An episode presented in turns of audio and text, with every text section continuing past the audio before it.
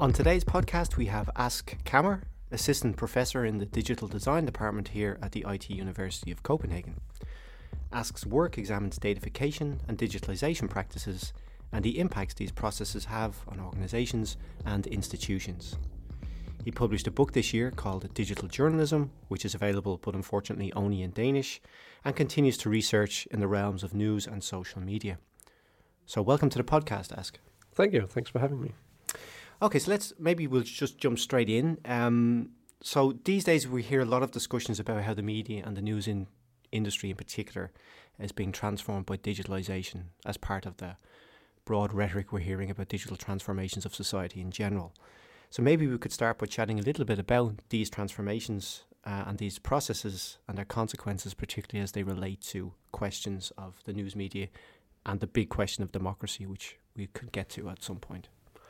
Yeah, I think it's important to, to, to mention or to be aware of that, that these processes of digitalization and of datafication they occur on, on different levels or on different layers in the news industry. So you will have uh, some data work informing the very management of the news organizations or the development teams, and then you will have sort of on, on the ground floor of the newsroom where the journalists and the editors work. Uh, you will also have these uh, datafication processes where data about the audiences or the users or the readers or whatever we call them are available to, to journalists and editors. And that obviously changes or affects the work that, that these journalists and editors do. Because in, in the good old days before uh, digital technology, journalists and editors would, wouldn't really know who the audiences that they did journalism to, who they were. Uh, they would sort of have an idea have this phantom image of who the readers of the newspapers were, but they wouldn't know. Whereas today, with digital tools like Google Analytics or Chartbeat or the like, you will have real time feedback, uh, big data about the users, who not necessarily who they are, but where do they come from? How much time do they spend on the news website? Uh, which articles do they uh, read? How much of the article do they actually uh, read? How much time do they spend there? And where do they go when they leave? So you will have all these data points on the audiences in real time. And I mean, it's easy to imagine that that would affect the news selection process, for example, because you would see that certain types of events would be covered more, uh, not, not covered more, but they would be read more by audiences than other types of events or things that happens out in the world. So that could influence news selection, so that news selection is not only determined by how important for society or for the news organization or for the audiences the journalists and editors think that it is, but much more reflecting the preferences of the audiences. So there can be some democratic implications in in that if the new selection process is guided not by importance, but rather by popularity. Okay, so there's a kind of a constant feedback loop between data generation and then kind of the fo- focus grouping your audience as as you produce to get certain types of stories that match a particular criteria. Yes, exactly. And I, think it's easy to imagine a situation in a news industry that's under pressure because the business model is failing, uh, where you would go for sort of the the easy, no, not necessarily the easy, but but the popular stuff rather than what's important from a from a journalistic or democratic point of view. Yeah, and maybe you could just tell us a little bit about that kind of structural overhaul that we've seen in terms of the way in which the media landscape has changed and the digitalization of the media landscape and how it is that this has affected more traditional news audience and news uh, uh, actors. Absolutely, but I, I think there are different structural developments at play here.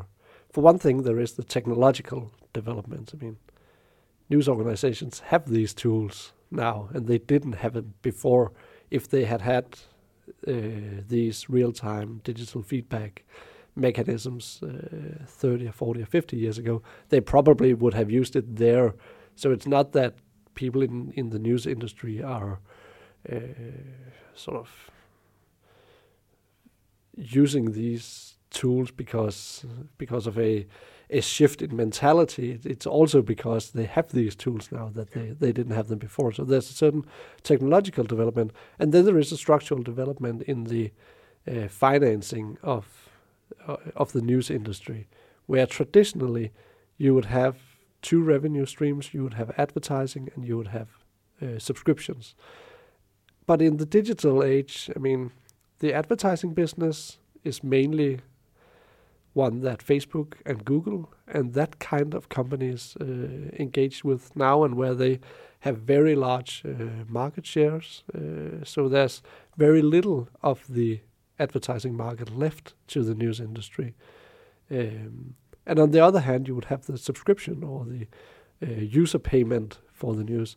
But what we can see is that there's a fairly limited willingness to pay among audiences for online uh, news, much lower than for a print newspaper or for broadcast. Yeah. I think I read, uh, know it's a couple of months now in the New York Times, a report that said that the, qu- the basic quantity of journalists in the state had dropped from somewhere in the region of 400,000 to a little over 200,000 in the past number of years. I think it was the last decade. So, despite that the news cycle is continuing 24 7 and there's a much higher production and output of news, that the actual number of journalists per news story is reducing uh, drastically. So that kind of has also that kind of structural effect on the types of stories, the investigative nature of stories that can be pursued or not pursued. Yes, I, I think there are different processes at play here, but but but one of them obviously is that there are fewer journalists to to cover the world out there than there was before, and the number of public relations people have have increased in parallel to the decrease of the number of, of journalists. So I think in the US it's like four to five public relations people per journalist uh, now. Now, so there's obviously an, an unbalance there. And then I think we also within the news organizations we see sort of a split. Uh, we see sort of a split um, between journalists. So we will see some journalists working on these in-depth. Uh, long uh, investigative pieces where they really dig in and uncover something. And then on the other hand, you would have the day to day journalists covering whatever yeah. happens, sort of journalism. Uh, yes, journalism, that's a nice uh, expression. At the same time. Um, so I know that you've been studying the relationship uh, between tech companies uh, and the news media with, with a particular focus, focus on how data and resources flow between these two actors. And I think that's a, a really interesting topic because it, it touches off uh, and it touches on a lot of the relevant questions about the invisible work that's happening in the background when we're using digital platforms such as, for example, uh, news apps. So maybe could you tell us a little bit about what's going on in these exchanges that users aren't aware of or might be surprised to find out about? Yes, I mean what what we see is that that when news organizations want to use digital tools and digital infrastructures to disseminate the news and make it available for audiences, they to a very large extent rely upon services and tools provided by what I call third party actors. Sorry. Um, they to a very large uh, extent um, rely upon tools and services provided by, by what I call third party actors. So that would be companies like Facebook, uh, Google, Apple, Amazon, Microsoft, and so on and so forth. Um, because these companies provide an infrastructure or an architecture that allows for the news to travel from news organizations and to audiences. So we will have Apple uh, producing devices that audiences use to engage with the news with, and we will see uh, Google, for example, uh, providing tools in the form of YouTube, the whole YouTube infrastructure, or Google Maps. Um, we will see Facebook have the Facebook Graph or Facebook Pixels to again connect content providers with the audiences.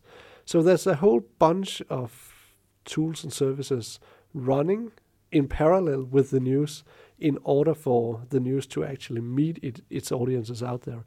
And I don't think very many users are aware of that. I mean, you have a digital device, you open the news and you see the news. So there's obviously an exchange between you as the user and the news organization where you give your attention and the news organization gives you the news. But there's also this bunch of third party actors that actually creates the infrastructure that makes this exchange possible. Um, so there's an exchange there as well between the third party actors and the news organizations, but also between the uh, third party actors and, and you, but with the news organization Okay. as, an, as an intermediary. Yeah. So these uh, third-party developers, which a lot of the time are part of the big tech assemblage of uh, Google, Facebook, Microsoft, Amazon. Yes. And of course, that's not including all of the Chinese players now entering European markets. But um, so they're embedded in the ecosystem of how news production happens Yes. and how it gets done. Yes. Um, and I I mean, is there a kind of an awareness on the side of the news organizations what it is that they're giving over as part of that exchange? I mean, they're getting infrastructural services, architectural services, and that's kind of happening, I think, constantly as people are using the apps and things are being upgraded. I, I, I would imagine, right? But is there a sense of what's happening on the other side of that of that resource flow? Uh, well, the short answer is uh, there's not that much awareness of it, but but the awareness is growing. I think what's important to add here is that in exchange for these services and tools that the news organizations or other types of content providers uh, they get from the from the tech companies, what the tech companies or third party actors get is a window for capturing user data uh, or data traces left behind by the users. Um, and I think that until fairly recently, there wasn't that much awareness on the side of the content providers or the news organizations as to just how much user data these tech companies could could actually get through these exchanges. But I think uh, there is a growing awareness uh, now. But uh, but I mean, completely anecdotal. When I've talked to people in the news industry about these exchanges and then shown them the list of third-party actors that their news organization engages with on their digital news offerings, they've been quite surprised uh, about the number of of actors out there that they might leak Yeah. data to in one way or another. Some of them they knew about. I mean, if you use Google Analytics, for example, that's a deliberate choice Mm. that you've made. But there were all other sorts of uh, Okay, of actors. I think that's interesting in uh, and of itself. like, Yes. because it's one thing about the user not being so aware, but it's different when the Yeah. one of the primary actors is not. Yeah. Uh, and maybe maybe parts of that the, that organization is not one thing, so maybe different parts within that organization know different things in terms of Yes. who's doing what. Exactly. But I think the GDPR has been some sort of wake up call uh, in all this. And even if these exchanges are not sort of in legal terms uh, part of the GDPR framework, then the GDPR and the whole discussion about data uh, has been a good occasion for many news organizations to, to have a look at this and, and do some cleaning up. I haven't looked into this yet, but but I'm going to do soon. Uh, just to see if there's been a shift now Yeah. post GDPR. So G- GDPR provides a platform to use a choice expression for for thinking about how to do these things better and more transparently. I would imagine. Yeah, you could say that. Um, I read a really interesting article just recently, actually, in one of Denmark's leading newspapers uh, called uh, Politiken, and it really reminded me of your work, actually. Um, and but it didn't talk about news apps. It talked about what happens when a person goes to their online version of the newspaper, and and this is all news to me. Uh, um, that there's an algorithm that actually tracks where you are if you have a user login, which I have, and let's say, for example, you go to the editorial section, which is always on the, for people who read Politiken, is always on the right hand side of the page. So this uh, algorithm tracks where you are, and about halfway down the length of that editorial is a space, like an, a- an ad space that has yet to be filled. And your user profile then is sent out to other data actors. It wasn't article wasn't 100% clear on which actors again that, that are out there data managers, data brokers, and they get in based on your profile, get in some sort of a uh, a kind of an an, an open uh, auction for who is going to fill that ad space by the time that you get to it. So there's kind of a, a live competition between multiple actors for many, many people who may be reading an article at whatever point in the day to fill that space. Um, and I found that really kind of uh, the, the liveness of it and also the distribution and the quantity of transactions that and resources that will be flowing back and forward to be kind of a little bit uh, overwhelming. So, I mean, I'm sure there's a term for that out there that, that I don't know about in, in, in your world. But um, so there's kind of that sense of uh, n- not just that, that the model works on a kind of competitive bidding war, but also it's interesting because Politiken, uh, in its editorials in the last year, 18 months, has been very aggressively pursuing uh, big tech in particular and the practices of big tech. Uh, and so they still seem to have the same, or are embedded in the same ecosystem or capital model, despite the fact that these critiques are coming through the editorial. And I found that kind of uh, strange not contradiction. Maybe it's just a tension that's that's a, that runs through the news uh, industry at the moment.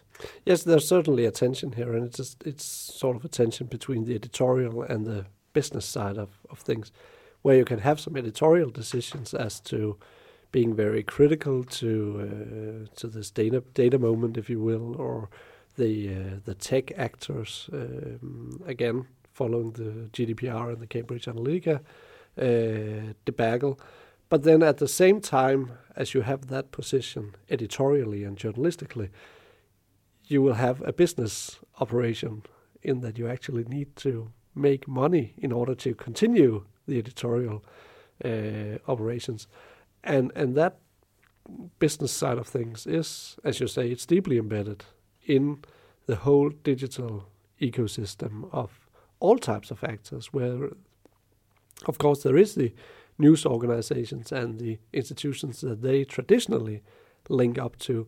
But then there's also this whole group of uh, developers and tech companies and uh, data brokers and so on and so forth that are part of of these exchanges uh, in in relation to, for example, uh, the phenomenon that you uh, talk about here, which is called uh, programmatic advertising, where you would sort of have the real estate on the news website or on any other type of website for that matter. And then you will have algorithms and data brokers filling out that real estate based on the preferences and histories and, and so on and so forth of the individual user. Okay, so so as traditional news media is being restructured by these companies and is struggling, it's adopting a model that in fact is mimicking the surveillance techniques that these uh, companies, with, without which the, well, these companies are also part of producing these techniques, and then the news media takes on, adopts these techniques. So, um, I'm like, I'm wondering if you could say a few words, or maybe we could talk a little bit about what the implications of that might be in terms of that big word democracy. Hmm. Well, I think the big shift here, as you also sort of point to, but without saying it directly, I mean, this model of, of having advertising as a central component of what finances the news, that there's nothing new in that.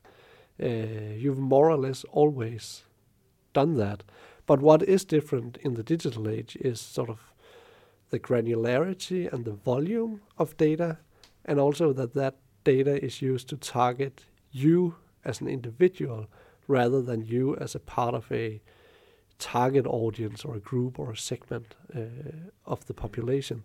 So that means that the messages that you're exposed to is much more individual rather than as part of a group or part of society or or of democracy uh, again to use that that big word so there can be some implications as to the uh, sort of the level of it and also of the role in which you are talked to. I mean, are you talked to as an individual consumer or as a citizen uh, or as a news audience or what is your role in all of this? Uh, and how does that understanding of, of who you are and the amount of data that's available about you, uh, I mean, how does that fit into yeah. the democratic model that we yeah. that we have? So we've kind of moved from the kind of imagination of a of a collective public or audience to some sort of atomization of the individual, which is then the basis upon which that this model works, which then kind of opens questions up to ideas of the role of print press in the imagining of the nation and of the kind of uh, imagined solidarity that people uh, use the paper to well, people gather around the paper in a form of imagined solidarity around particular issues. But of course, if that's been atomized, um, then that changes the ways in which those public discourses operate, right? Yes, I mean, if if if the news changes, and I'm not saying that it's doing so hundred percent, but but you can see tendencies pointing in in that direction. If if the news changes to to becoming sort of a commodity for a, a large group of individuals rather than um, sort of public groups or population, uh, then you see this atomization and and and sort of lack of of social cohesion that might be, I mean, putting it a bit too far, but but but this idea of of people being individuals rather than uh, being part of of the societal groups that they are can certainly changes uh, challenge the uh, the sort of the idea of of a cohesive society, and I think that can have some some implications for for democracy down the line.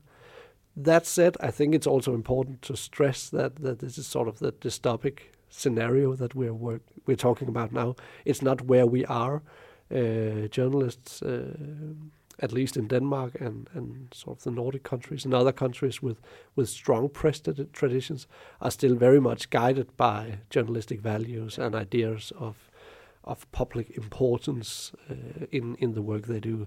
They get a lot of critique for for being clickbaity and just following uh, what the users want to to read about. But I think it's important to to stress that there's still a very large extent of journalistic professionalism in in the news field uh, in countries such as as Denmark. So what we talk about here when we talk about the radical atomization of society and the lack of cohesion, that's sort of the worst case scenario that current uh, trajectories can can lead us to, but it's not. Yeah. It's not where we are now. Yeah.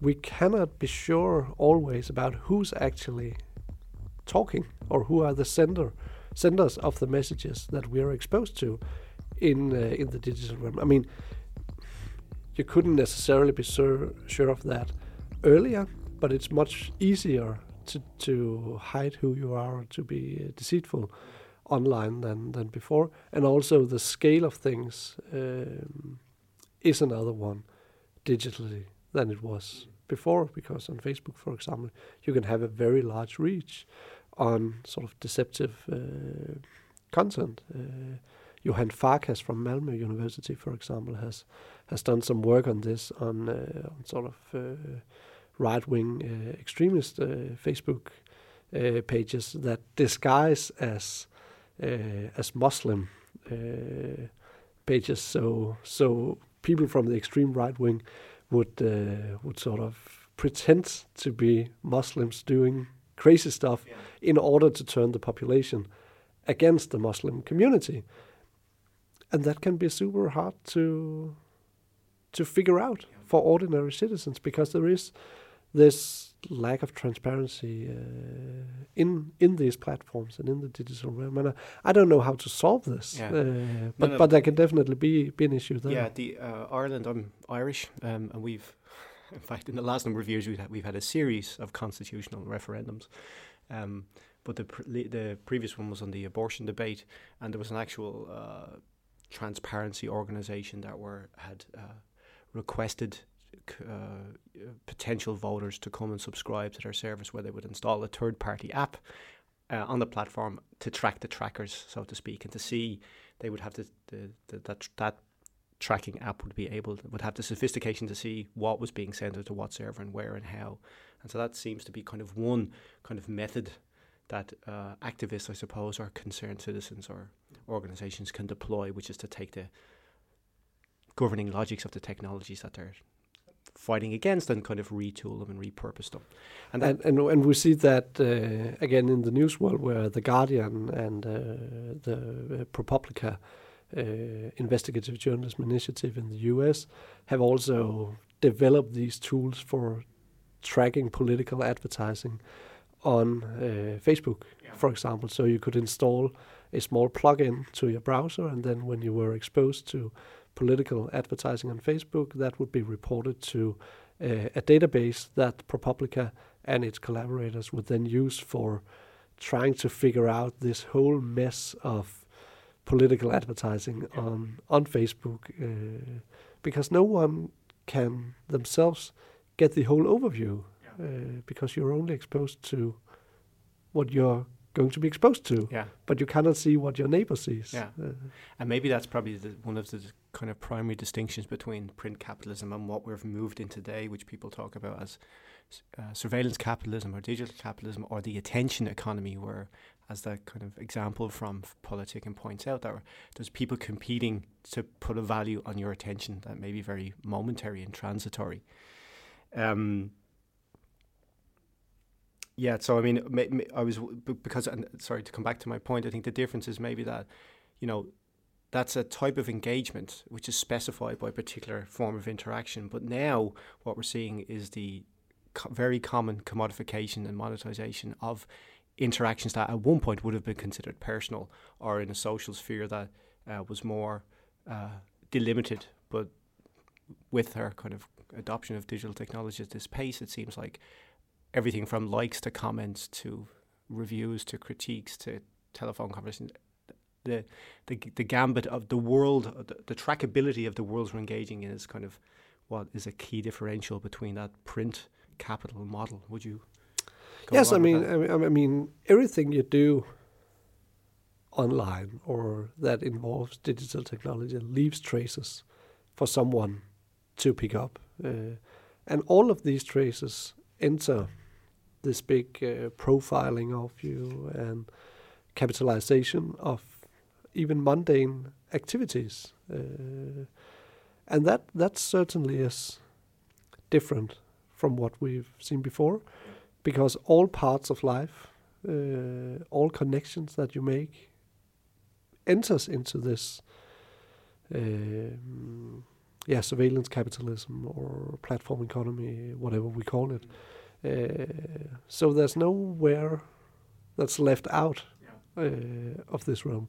And I think that's that's interesting and, and again something that has potential implications uh, for democracy. Not democracy in the sense of uh, electoral uh, politics and so on and so forth, but concerning how we behave as citizens and members of a society. Yeah. okay, very interesting. Um, and maybe I can kind of uh, bring you back to a kind of a more research based question um, which kind of like uh, kind of figures around the question of method. So the tool that you're using to determine what resource exchange is occurring between uh, news media actors and uh, tech actors, that's a specific tool, right? And I'm wondering um, if you could reflect a little bit of, upon that, your use of digital technologies to try and figure out digital technologies. So is that a kind of a question of trying, as we just spoke about, the repurposing of tools? Is it a form of intervention on your behalf, or is it uh, a question of it being the only type of tool available to do the work that you want to do? Well, there's a certain irony uh, to this because I mean I did this study on on news apps, and I, I should also say that I think the results that I found are not. Uh, exclusive to news apps. I would probably have found the same on on news websites or on other types of websites. I mean, other research uh, points to that to that direction. But but to get back on track, I think there's a certain irony that in order to in to research these questions, I had to use tools provided by tech companies and developers myself in order to actually be able to expose these exchanges. So I mean, for for the study I did on news apps, I used an iPhone. So there's Apple providing a critical infrastructure uh, or a device for me in order to expose infrastructures. Uh, and then I used this uh, tool called Debookee, uh, which at least back then, uh, at the time of, of the data collection, was a free tool. I'm not really sure if it still is because these things changes uh, fastly. So, so yes, I mean it, it's like what we talked about before that that I have used some of the technologies that are out there mm. and that has this surveillance capitalism uh, downside to it, and turn that around mm. to actually enable answering research questions and figuring out what's going on. Yeah. I mean, this Debookee tool uh, that I used that's a tool that's built for surveillance uh, that can have nefarious purposes. I mean, I could use it to survey uh, my wife or the pe- the person in, in the office next door uh, in the corridor where where I am here at the ITU. Uh, but it can also be used for good uh, or or better purposes, so to speak. Uh, if firms, for example, wants to figure out what's going on on their internet connections. So it's built for those purposes, but then I've turned it around to try to figure out what goes on when we uh, we use the the data. I should also, sorry for for interrupting you, just mention that that uh, just in terms of uh, of clarity that, that this part of the research was done in, in collaboration with Philip Valberg from University of Southern Denmark. So I I shouldn't take all the credit for uh, for doing this. I mean, he was uh, heavily involved in, in this. And that's I think part of the question about collaboration, not just with uh, social science researchers of our own ilk, but also about the use of these tools. So is it a question of you know it being a necessity to a question of utility to use them and then trying to think about how you can repurpose them or is there a collaboration going on you know you have this sometimes with open source designers where researchers get together and actually tweak the tools and then use the research they're doing as both a tool of analysis and also as a experimental method of reflecting on the tool and maybe contributing to its further design so i'm wondering you know which degree of repurposing that you're engaged with with well, I think that depends on sort of the scale or the scope of the research you do. There are a lot of good free tools out there that you can use for sort of quick and dirty mm. analysis, uh, where you have a specific question and then you can answer that. But sometimes you ask a question and you can't answer that with the tools out there. So then you either need to sort of tweak your research question or you need to tweak the technology. And if you want to do the latter, then you need to engage with people who actually has the competencies and the skills of working with the technology of programming and developing. Uh, I mean, I I have an understanding of how digital stuff works, but I can't do this myself. So I would need to engage with uh, someone like Philip from Philip from University of Southern Denmark, for example, in order to do uh, some of some of these things. Uh, and I know in other um, research labs uh, across the globe, there is very strong uh, collaborations between uh, social scientists or uh, ethnographers or sociologists on the one hand, and then sort of more tech guys or developers on the other hand, uh, in order to both ask the interesting research question and then develop the tools yeah. that you can use for for answering these questions. Uh, but there's also some pragmatics to this. I mean, tech people are expensive uh, to have because they have highly specialized skills. Uh, where we as universities are, are, in competition with tech companies that often pays And I think part of the, the development of that conversation and the evolution of that thinking is actually we have a lab here at ITU called the Ethos Lab, uh, which is uh, an independent lab financed by the university, but is strongly affiliated with the research group I'm in, which is called Technologies in Practice. And we actually have been uh, actually just yesterday I was at uh, what we call a data sprint, uh, which is a it's a three day process, and it's re- it was really fun to do, and it was really really interesting in terms of thinking about tools as instruments that shape research and analysis, and also in terms of thinking about the ways in which it can uh, rupture a research question or allow a question to be asked in a particular way and not in others. And this data sprint process is uh, is fascinating because you have a gathering of people around a particular type of issue or concern. There's a, a what they call a nominated or designated uh, uh, issue expert who guides them through the what the the context and the kind of nuances of what that particular controversy or issue is about, and then there's a technical expert who guides them with a set of the whole group through a set of digital processes, which allow us then to kind of uh, visualize and analyze and develop stories about a, a particular issue. What was really interesting for me was again this idea about what questions the tools made easy to ask and then what questions they actually disallowed me from asking. Um, and at the same time, then seeing the way that data gets generated. Like I'm a consumer or a user of those images and I see them and I'm pretty much wowed by them. Um, and then I ask questions about them and it's difficult to find an answer. Uh, but the ways in which that we were generating data and looking at data gaps and cleaning data, uh, categorizing the data, analyzing it in certain ways, uh, was really revealing for the whole process uh, of data generation and data, data use. And of course, trying to move us away from those discourses about data as a raw material or data as a given uh, that we can mobilize as some sort of resource, right? That it's already packed uh, full of relations, which is what our project data as relation is really trying to. Uh, investigate over the course of four years. But we are very lucky that in our particular project we have some very skilled PhDs who actually straddle that divide between thinking ethnographically and thinking technically. And so they, they're kind of both, can be both our issue guides and our, our technical guides. And so that's part of the idea of thinking about how we can engage with the broader questions of tech and democracy in a collaborative way that allows us to think with those tools as opposed to uh, just adopting and using and sending back, right? So actually being part of uh, open communities and other labs that generate, develop, and constantly uh, think about trying to upgrade uh, these particular tools. And so they seem to be becoming more and more central to the work that gets done. So it's very nice to have a spaces and researches where there is some counterforce or appropriation or repurposing for other intents. Maybe it's part of the bigger question about how to think about you know creating more e- ethical technological futures, right, that we can live with and have a, a kind of a say in how they operate. Um, so that was a great experience that I would recommend to anyone uh, who gets the opportunity to partake in this type of experimental, digitalized uh, method formation. That they should really jump on it.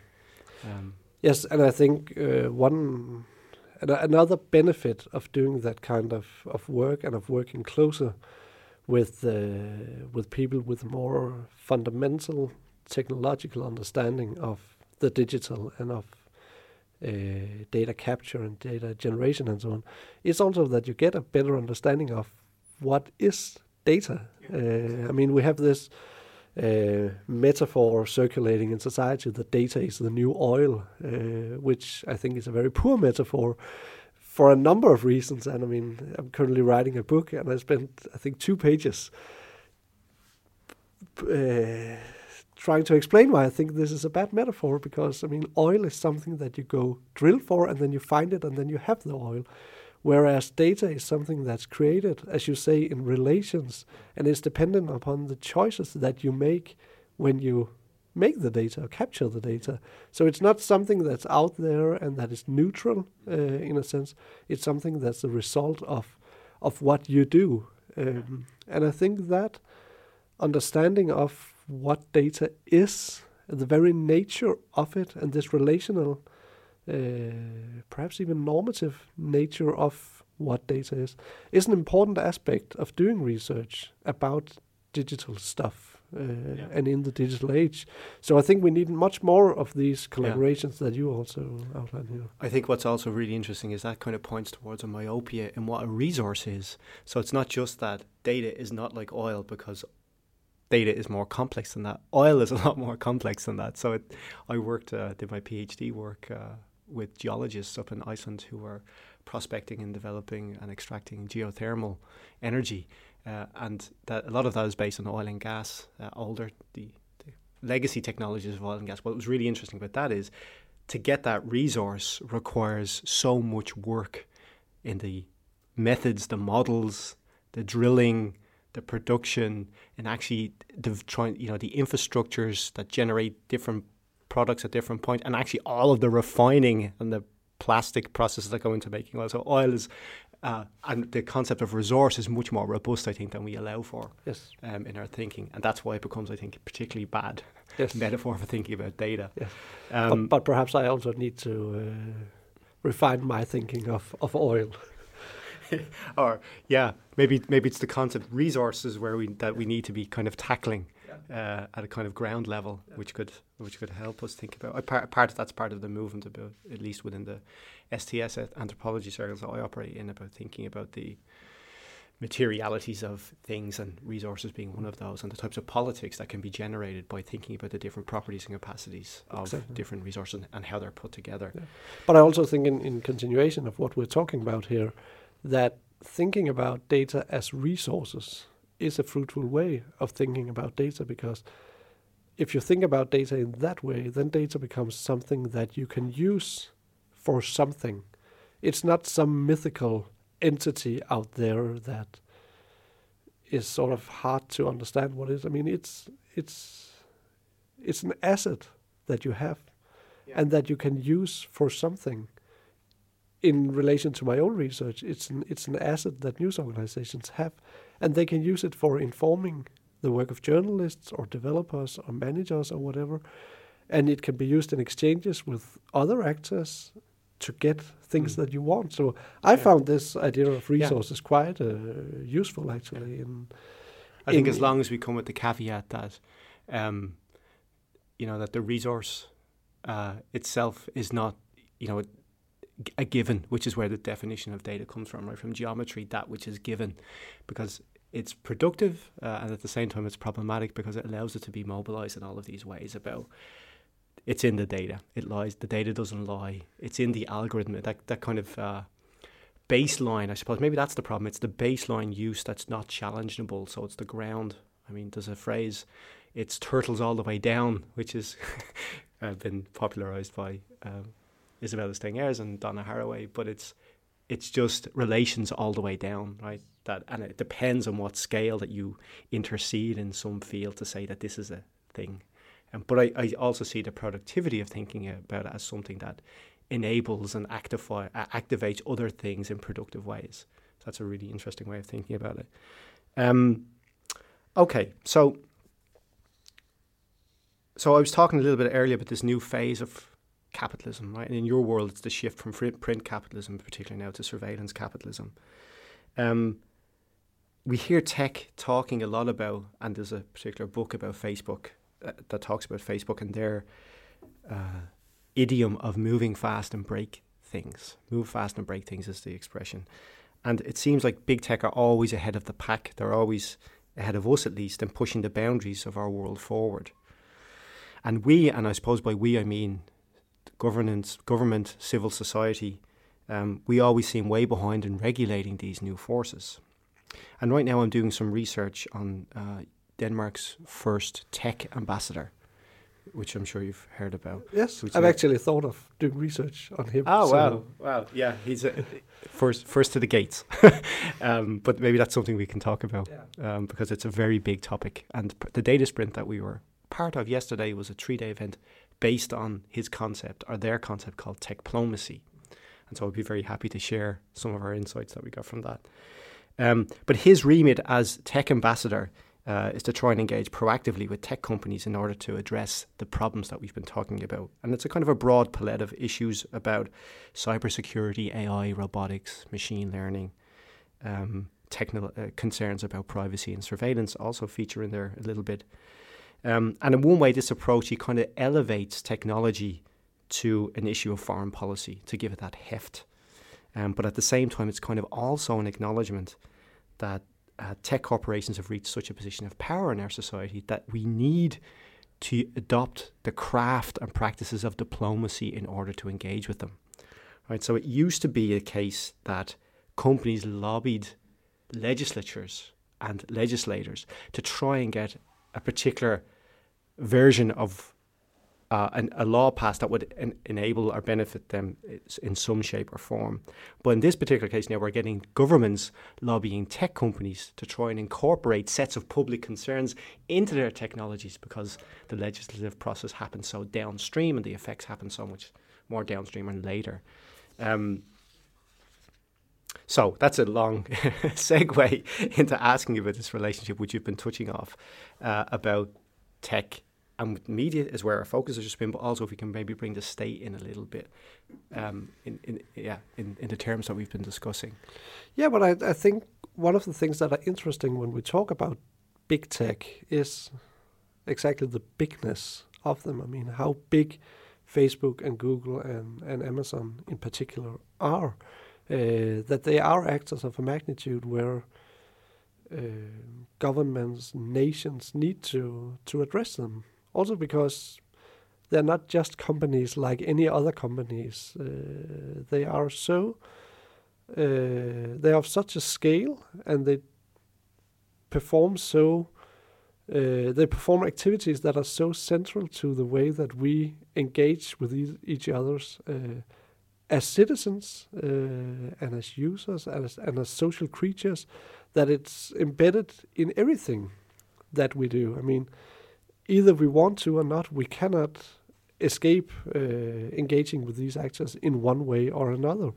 Um, so really, this is, I mean, these are questions of power, uh, power about who controls the infrastructure for uh, public discussion, uh, who controls the infrastructures of uh, the flows of information um, in society, and also increasingly who controls the infrastructure for uh, for the very functioning of democracies uh, and for for manufacturing uh, and so on and so forth. I think the the Amazon example is is an uh, interesting one. They've announced that they want to have their second headquarter, and right now, uh, 20 U.S. Uh, cities are competing with e- with each other in order to be the most to be the best place for Amazon to have their second headquarter, because it will mean so much for these cities to have this corporation based in their uh, city.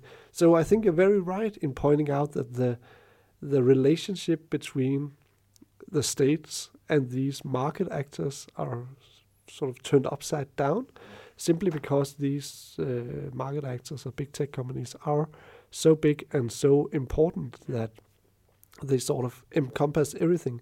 And we can also see that in the difficulties that, that government systems have in in actually regulating these uh, tech companies? Because because the question is that I mean what are these companies? I mean Facebook for example is it just a company or is it an infrastructure or is it a, even a critical infrastructure because so much of the discussion and and uh, exchanges of of information takes place there? Is it a public utility that should be regulated as such? What is it? I mean different actors have different ways of talking about these companies and i think these discursive formations are important because they allow for or uh, or sort of shields for different government interventions yeah. uh, in relation to to these yeah. Actually, part of my own research project uh, on data as relation is the investigation of the rise of big tech data centers uh, in Denmark, and it's been kind of really interesting doing uh, ethnographic work on that and, and writing up some some of the kind of key uh, points that we've been yeah finding interesting. Um, and part of that is the kind of what is the recomposition of the relationship between big tech and the state. And it's not just a question of the state getting less power and big tech getting more power. That we we're seeing is kind of some transformation in the capacities. So the state is becoming a little bit more tech-like, and the, and the tech is becoming a bit more state state-like. So in the case of Apple and Facebook coming to Denmark, I mean and it, it kind of uh, amplifies what you were saying about uh, small places, whether it be states in the US or small nation states in Scandinavia, competing to get these uh, behemoths to come because they're so big and so powerful and have so much capital. So There's all sorts of critiques about, of course, what bang does Denmark get for its book in relation to uh, Apple or Facebook coming here. There's plenty of ways of of parsing that, uh, but what you see is kind of strange because. Um, one of the big problems we're finding globally in Europe and particularly in Denmark is this kind of the drawing of resources away from particular areas, right, which are not kind of the center, they're not the center of gravity of the capital city, and then house prices falling and schools closing, and and there's no solution to that. The state finds it very difficult to figure out what to do about those processes of, you know, pull and push migration and displacement of capital. But play, people, players like Apple and Facebook, they what they seem to do is part of their allure is promising or, or giving the hope for a future that's promising for citizens. And so, in a way, they're kind of taking on that role of the state in thinking about providing that future, right? Which would be a kind of a, a, a, cornerstone of thinking about what a welfare state offers to its citizens health and security and the hope of some sort of future. At the same time, then, big tech kind of statified themselves or tried to legitimize themselves as a type of a state entity by entering in, entering into, particularly in the case of Denmark, the history of renewable energy that kind of solidifies them and legitimizes them as a kind of a responsible data actor. So they're greening their cloud, so to speak. And that's really interesting about that transposition of capacities or properties, which may be a bit more than just one a zero sum game of one of one gaining losing. So, so there's new formations of state, corporate, or stateness and corporateness that are emerging through these broad uh, digitalization process, and the data centers are kind of an interesting way of thinking about that.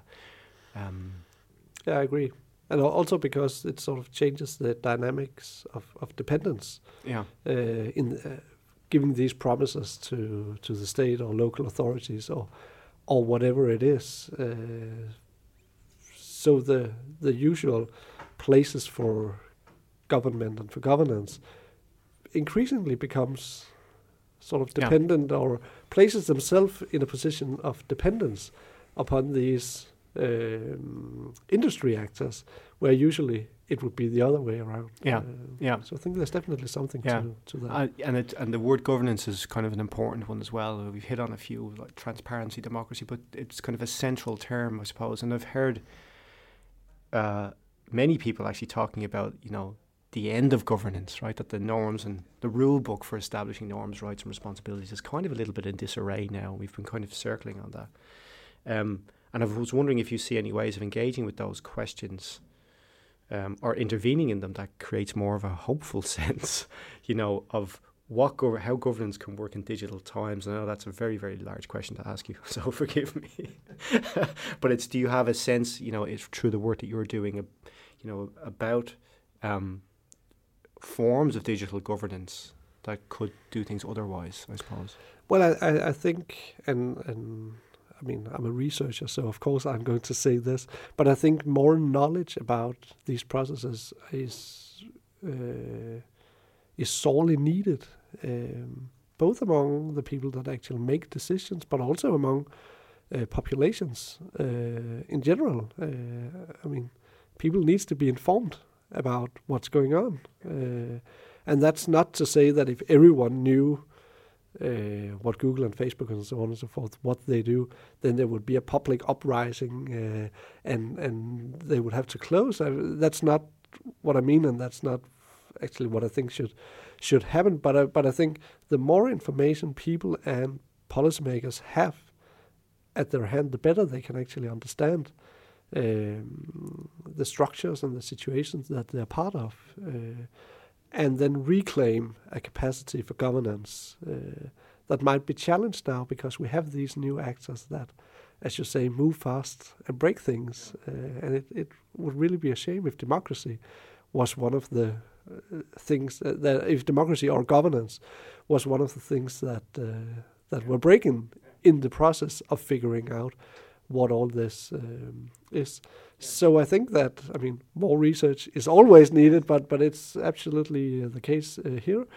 Uh, and then I think we need, uh, with all due respect to uh, to the people in charge uh, of government and, and all that, that we need people that that better understand what it means for something to be digital and how the digital world works. Trust is not something you can just have; it it has to be earned. Uh, and in Denmark, we have a long tradition of you know trusting public authorities and so on and so forth. But I think, uh, I mean, and, and this is not research based. This is more like my gut feeling or me thinking aloud. I think that scandals such as the uh, Cambridge Analytica, just to return to that, um, I mean, that has challenged the trust in these data-based uh, systems and where my educated guess would be that ordinary people would would have difficulties in in distinguishing between different types of datafication processes. I mean, uh, when a municipality outside of Copenhagen does something, this kind of preemptive uh, data search for vulnerable children or, or whatever it was. Um, I mean, that's a kind of use of data that people didn't subscribe to or didn't sign up for. Uh, so is that somewhat like the Cambridge Analytica thing? I think there can be a pushback uh, to that uh, if if things are implemented before trust is earned uh, on on behalf of the uh, of of the government uh, systems. And again, I think this comes down to transparency and the question of transparency. I mean, which data are used uh, in these systems? How are they uh, collected, and how are different uh, data sets merged in order to facilitate these processes of datafication and of uh, government surveillance, uh, which I think are done from the people doing it uh, with the with the citizens' uh, best interest uh, at at in, in yes at heart. thank you. Um, I don't think they do this to to sort of surveil people and be able to to grip the power. I think it's actually meant to do the best for citizens, but it can very easily be read in another way, uh, perhaps rightfully so, uh, because of the lack of transparency. Uh, and I mean, if I go to the dentist, then that's recorded. Uh, but if that recording suddenly enters my file in the municipality as a citizen, what does that do to my trust in my dentist? Uh, that data provided in one very uh, specific domain is suddenly part of another yeah. domain. I think there are issues there that needs to be taken very seriously, and where, again, the question of transparency is is of utmo- utmost uh, importance for citizens to actually uh, trust the government bodies that uh, that conduct these processes. Also, because if there is transparency, then we can have a public discussion about where the limits are, about what can uh, or what should and what shouldn't be done with all these data that uh, that we provide. Also, because I mean, one thing is that that Denmark has this long tradition of trust in authorities, but Denmark is also one of the countries where uh, public authorities uh, have most data points on citizens. Uh, I mean, we're registered from birth yeah. till death. Uh, all parts of our uh, lives that are where we are in, in, in contact with the public system. Um, yeah. And then that gets kind of mobilized as a kind of, again, that that history gets mobilized as a resource that's yes. commodifiable, right? Um, exactly. And that's, I think, even part of this tech diplomacy initiative with, of, of the state is to somehow take Denmark is in many ways considered like an experimental zone for digitalization, and it's small enough that you can test it if you're a big enough company. Um, but the idea that digitalization can actually be mobilized as a type of soft power in international relations, that's the kind of platform upon which the Danish state thinks it or would like to engage in proactive dialogue with these tech actors. Um, yes, but I think I've taken enough of your time. So, uh, on that note, I'd like to say thank you very, very much uh, for participating, and I hope we can talk further in our common collaborative projects. Sure, thanks for the invitation.